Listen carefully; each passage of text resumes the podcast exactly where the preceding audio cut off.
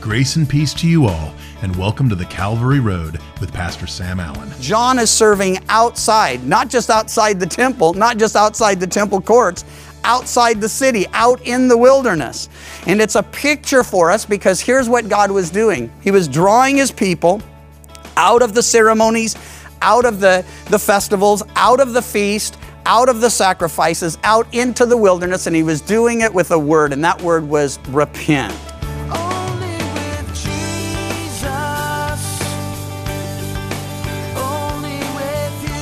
As we move into chapter 3 of the Gospel of Luke, we're going to be looking at the first 14 verses.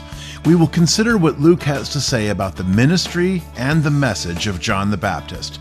We begin a two part message that Pastor Sam has entitled The Baptism of Repentance.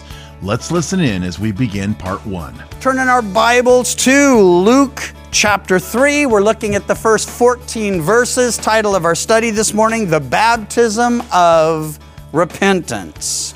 We saw in our introductory studies that Luke painstakingly researched the events and the people and the time frame and all those things associated with the birth, life, death, and resurrection of Jesus. So he writes what he calls a very orderly, uh, you know, record of those particular events.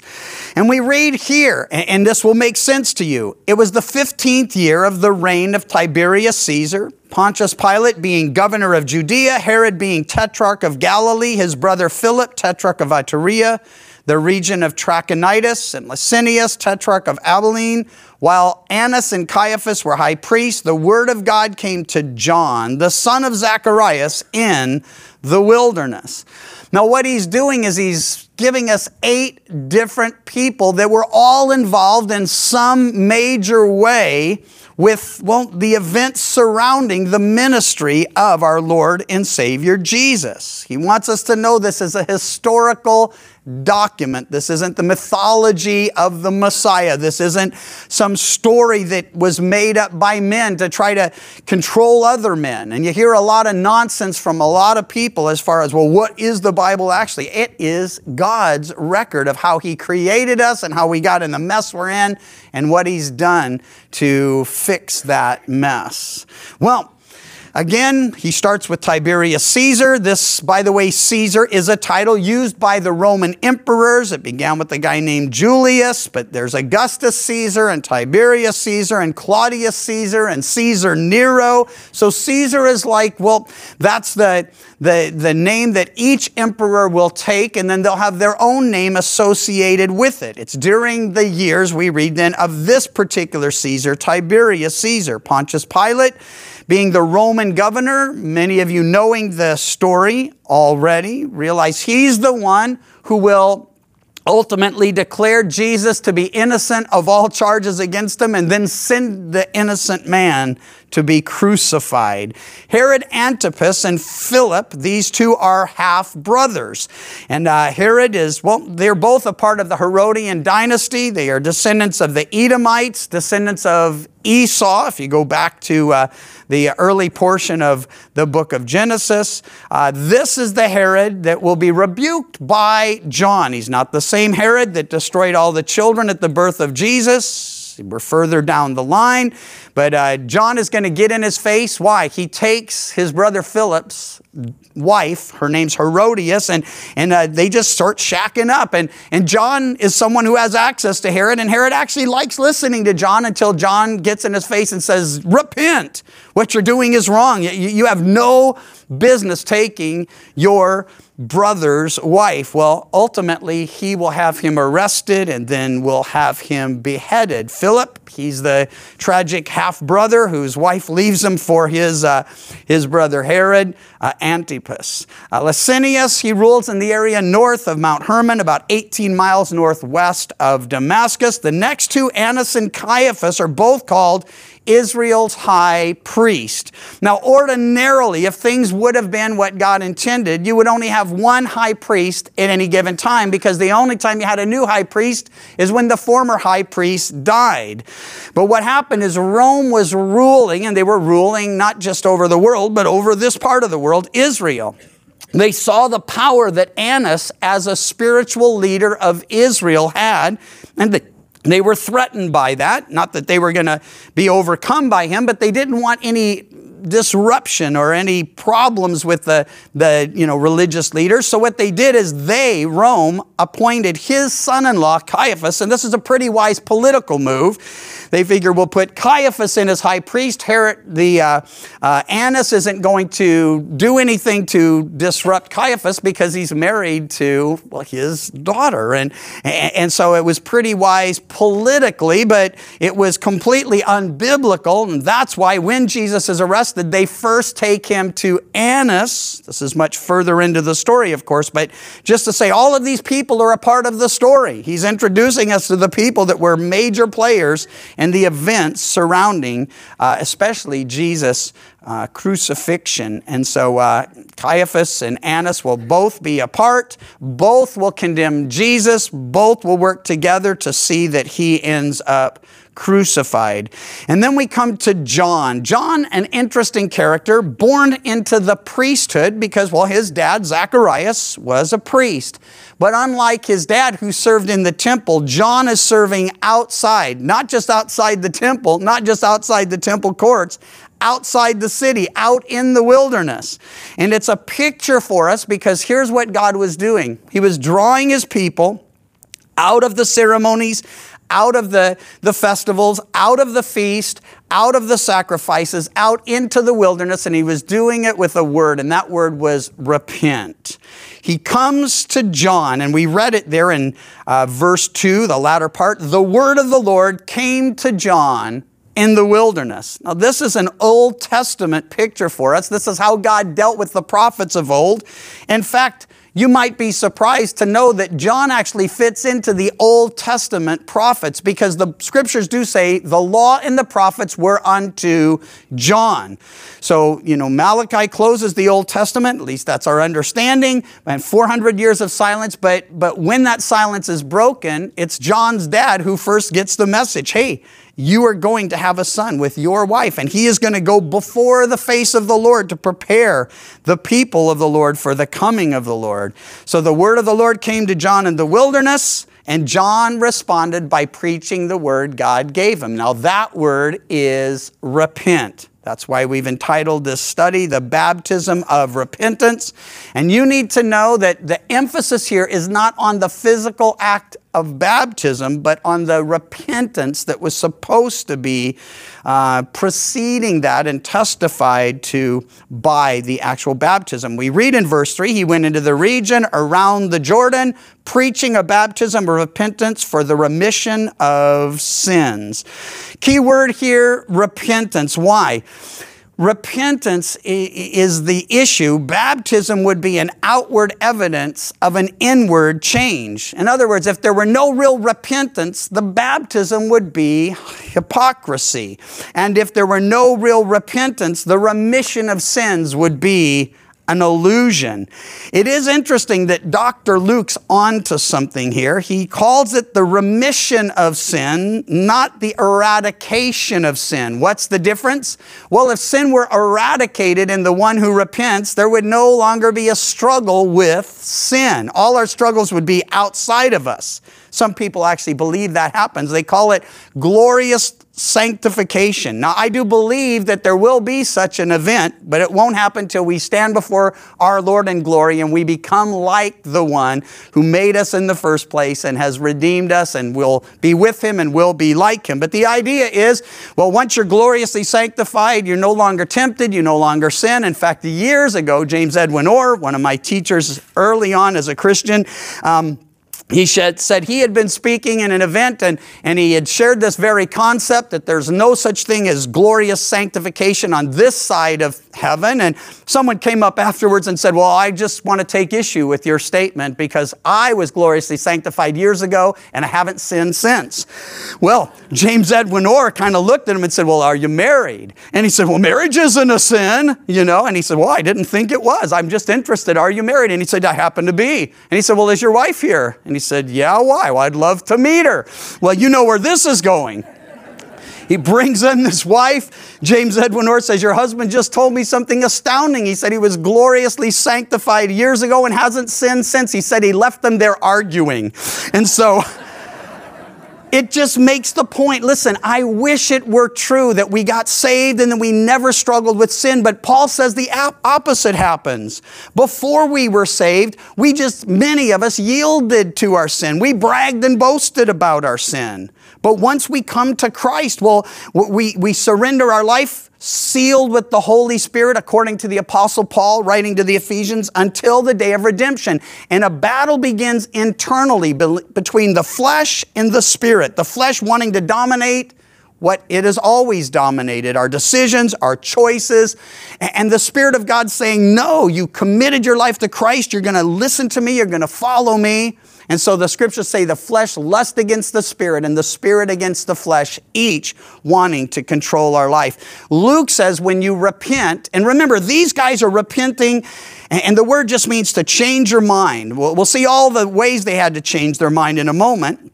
But to change your mind, to change your heart, to change your direction, to change your lifestyle. It repent means to change and to change for the better. And, and, so when they repented, they were actually preparing for the coming of the Lord. When we repent, we're acknowledging the Lord has come. He died for our sins, was buried, and rose again. But it's the same need. We have to stop thinking we're okay apart from Him and realize unless Jesus died for our sins, we would have been forever lost in sin. Well, the issue then is repentance, and, and that's what John is calling them to do. Jesus, by the way, will preach the very same message after his baptism and temptation. He comes out and immediately preaches, Repent. The kingdom of heaven is at hand. Peter, on the day of Pentecost, will preach repentance. Paul, in Acts 17, we'll preach repentance to the Greek philosophers in Athens. Jesus will say, Repent to those churches who needed to among the seven written to in Revelation 2 and 3. And so, so John gets the message. He goes around preaching a baptism of repentance for the remission of sins, not the eradication, but eradication, but the remission of sins. Sin under control, sin no longer dominating, sin no longer devastating and destroying. Romans is so clear in this area. It says that we need to reckon the old man dead. We are no longer slaves to sin because we've chosen to be servants and slaves of our Lord instead. Well, he goes back to the Old Testament because, again, he's functioning like the prophets of old. He says, As it is written in the book of the words of Isaiah the prophet, saying, the voice of one crying in the wilderness, prepare the way of the Lord. Make his paths straight. Every valley shall be filled and every mountain and hill brought low. The crooked places may uh, be, shall be made straight and the rough ways smooth. No, John was calling God's people to repent and prepare the highway of their hearts, as it were, for the Lord's coming. And he uses a passage out of Isaiah that talks about doing that very thing. It's really talking to people about preparing their hearts. But, but you should know in the day these words were spoken and written, when a visiting monarch or king was about to come, he would send someone before him, and that one would be responsible to go and make sure the roads were prepared. Why? They didn't have a highway system like we have. Man, their, their roads were dirt roads, and, and oftentimes on winding cliffs, if there was a mudslide, it could wash the road out entirely. There'd be no way to pass. In fact, today, to this day, the Jericho road that, you know, you go up from Jericho up to Jerusalem, it is just a one lane road and you'll be on it going around these steep curves. There's a hundred foot plus, uh, you know, drop off on one side, a cliff on the other, and then a bus comes the other way. And it's just amazing to see how close to the cliff they get, or how close to the, you know, uh, mountain they get, and how close to the cliff you get. So, so they're saying, prepare your heart in essence. And, and in that day, they'd go and they'd fill in all the potholes and they'd make sure that the roads were straight and functional. And so he's applying that picture to, to the need for God's people to side with God against themselves. That's another meaning of repentance. When, when God says that we're guilty sinners in the sight of a holy God, and men say, Well, I don't know if I'm a sinner. Well, let me assure you, you are. And, uh, and, and not because I know you or I've caught you or seen you. No, because God declares that you're a guilty sinner just like every other guilty sinner. and, and, and so he just says, prepare. That's what he's saying. And repent in order to prepare. Then in verse 6, he says, And all flesh shall see the salvation of God. This has always been in the heart and mind of God. Joshua preached it, David preached it, Solomon preached it, Hezekiah preached it. What they did in their particular time of serving the Lord and representing the Lord was, was done that all the world might know that there was and is a God, and the God that made us, and the God that loves us, and a God who has a plan to redeem us. Well, John, very unusual as preachers go, and you'll see that in verse 7. He said to the multitudes that came out to be baptized by him, Brood of vipers, who warned you to flee from the wrath to come? It would be like you showing up here, and the first thing I did, look at you and say, Repent, sinners, you know? And like, well, I got a friend north of town who actually does that. But, but uh, the, the bottom line is, John was called as a prophet. And so he's doing what the prophets did. I'm called to preach and teach, and it's a different ministry. And, and I personally, you know, I, I, like what God has called me to do. I'm grateful for the opportunity. But, but when they come to him, well, he starts his sermon by rebuking the crowds that had gathered to hear him. Now, today, I see a lot of people doing the exact opposite. First, they use carnal means to gather the crowds, and then they corrupt the message itself in order to keep those crowds. And, and I want to tell you that, that um, you know, if God gives you a message, and I pray that He does and will, you want to deliver it and you want to do it in love. I believe John's motivation was faithfulness to the Lord and love for people. He wanted to be found faithful. In fact, the thing that mattered most to him isn't how people saw him. That's clear. It's not if people liked him or if people stuck with him. He was all about, I've got a message, I'm going to deliver it, and then I'm going to stand before the Lord and hear those words, Well done, good and faithful servant. And I want to tell you that, that our time together is never meant to be an end in of itself. It is supposed to be preparation for us to go out into the world and represent the Lord to the world that needs to know what He's telling us.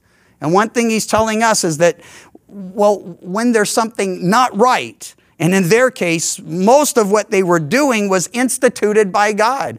I mean, their temple, it was the temple God wanted to be built. It, their feast, their festivals, their sacrifices, all of that ordained and given to them by God. The problem was at this point, they were doing all that, but their hearts were far from the Lord. And so John shows up and God says, I want you to go tell them to repent. And remember, he's talking not to the, the people that don't know about the Lord or are ignorant worshipers of idols. He's talking to the people of God. He's calling God's people to repentance. So the multitude comes. By the way, this language, as harsh as it is, brood of vipers, I mean, you should be able to understand that he's saying you're offspring of snakes. It's not exactly a compliment.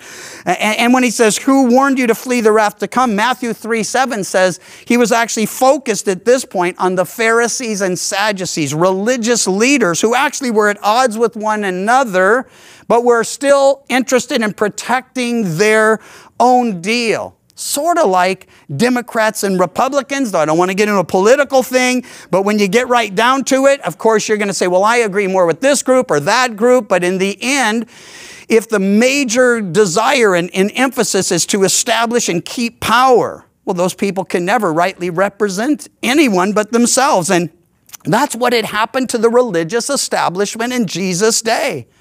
One group very conservative, the other very uh, material and uh, materialistic and such, and one very religious, the other so not really so much so, but but here they are together because they perceive a common threat. And they will join together against Jesus to make sure he's put to death because he ultimately is the, the target and the reason for that threat. Well, John then preaches that everyone needs to repent. And uh, I just pray that God would make us the kind of people that would be more interested in what God thinks about us than what people thinks about us. If he gives you a message, and I'm sure he will, it might be just this word, then you need to preach it and you need to preach it in love. You need to speak the truth in love. Well, he goes on in verse 8 to say, Therefore, bear fruits worthy of repentance, and do not begin to say to yourself, we, has a- we have Abraham as our father. For I say to you, God is able to raise up children to Abraham from these stones. Now, God had made a covenant with Abraham and with his descendants. And so it's easy to see how they got mixed up and confused in this area. They thought, hey, God made the covenant with Abraham and his descendants forever. We are his descendants, so the covenant is made with us. Here's the problem. They thought being a mere physical descendant of Abraham should be enough, when the reality was God was looking for people who would associate with Abraham spiritually. You see, he walked by faith and in obedience. That was the covenant God made with him. Hey, you continue to walk like this, I'm going to continue to bless you. Now, he made some unconditional promises, yes, but, but it doesn't mean that everyone who was a physical descendant was going to be an heir to those promises. So, Abe's true descendants, those who walk by faith and walk in obedience. Jesus actually fleshes this out for us, makes it very simple and very clear. And it's important if we're going to take a message to a world that thinks they're okay when we know they're not, and God says they're not that we get this right. Listen to Jesus' words in John 1 10. It's one of the saddest, two of the saddest verses in all of Scripture. He was in the world, and the world was made through him, and the world did not know him. He came unto his own, and his own did not receive him. But, and that's the bad news. Here's the good news. As many as received him, to them he gave the right to become the children of God, to those who believe on his name, who were born not of blood. Now, what he does is he gives us four things that people trust in, and he says those aren't going to work. To be born of blood speaks of our heredity. It speaks of our, our physical family from which we've descended. And, and he's saying it's not going to be that. Those who he saves are not going to be those born of blood, heredity, nor the will of the flesh. That speaks to man's efforts personally. And all he's saying there is, I can't save myself. You can't save yourself. No, God had to reach down to us. And the reason he reached down to us is there's no way we could bridge the gap that was caused by our sin that separated us from God.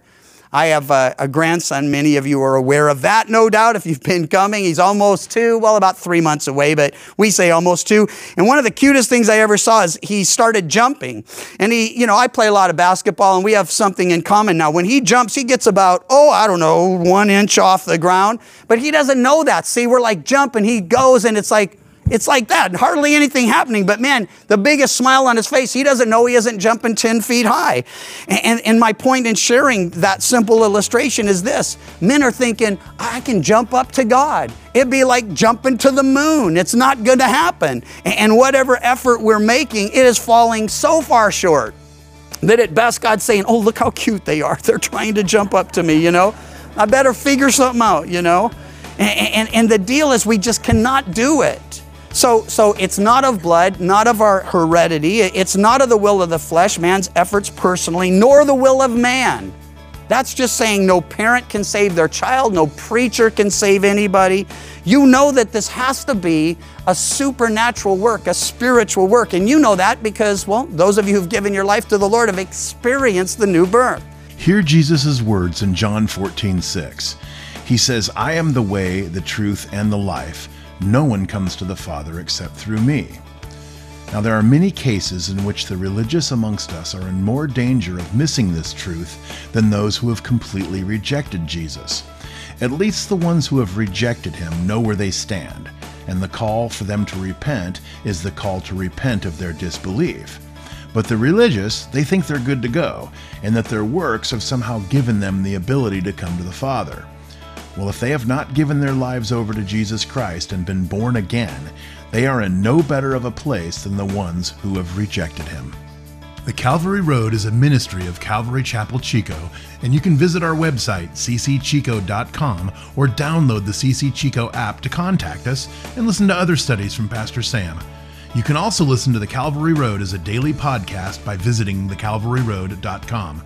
We'd love to hear from you. And until next time, may you find grace and peace as your journey takes you down the Calvary Road. And your grace, it surrounds me, and your peace, it fills my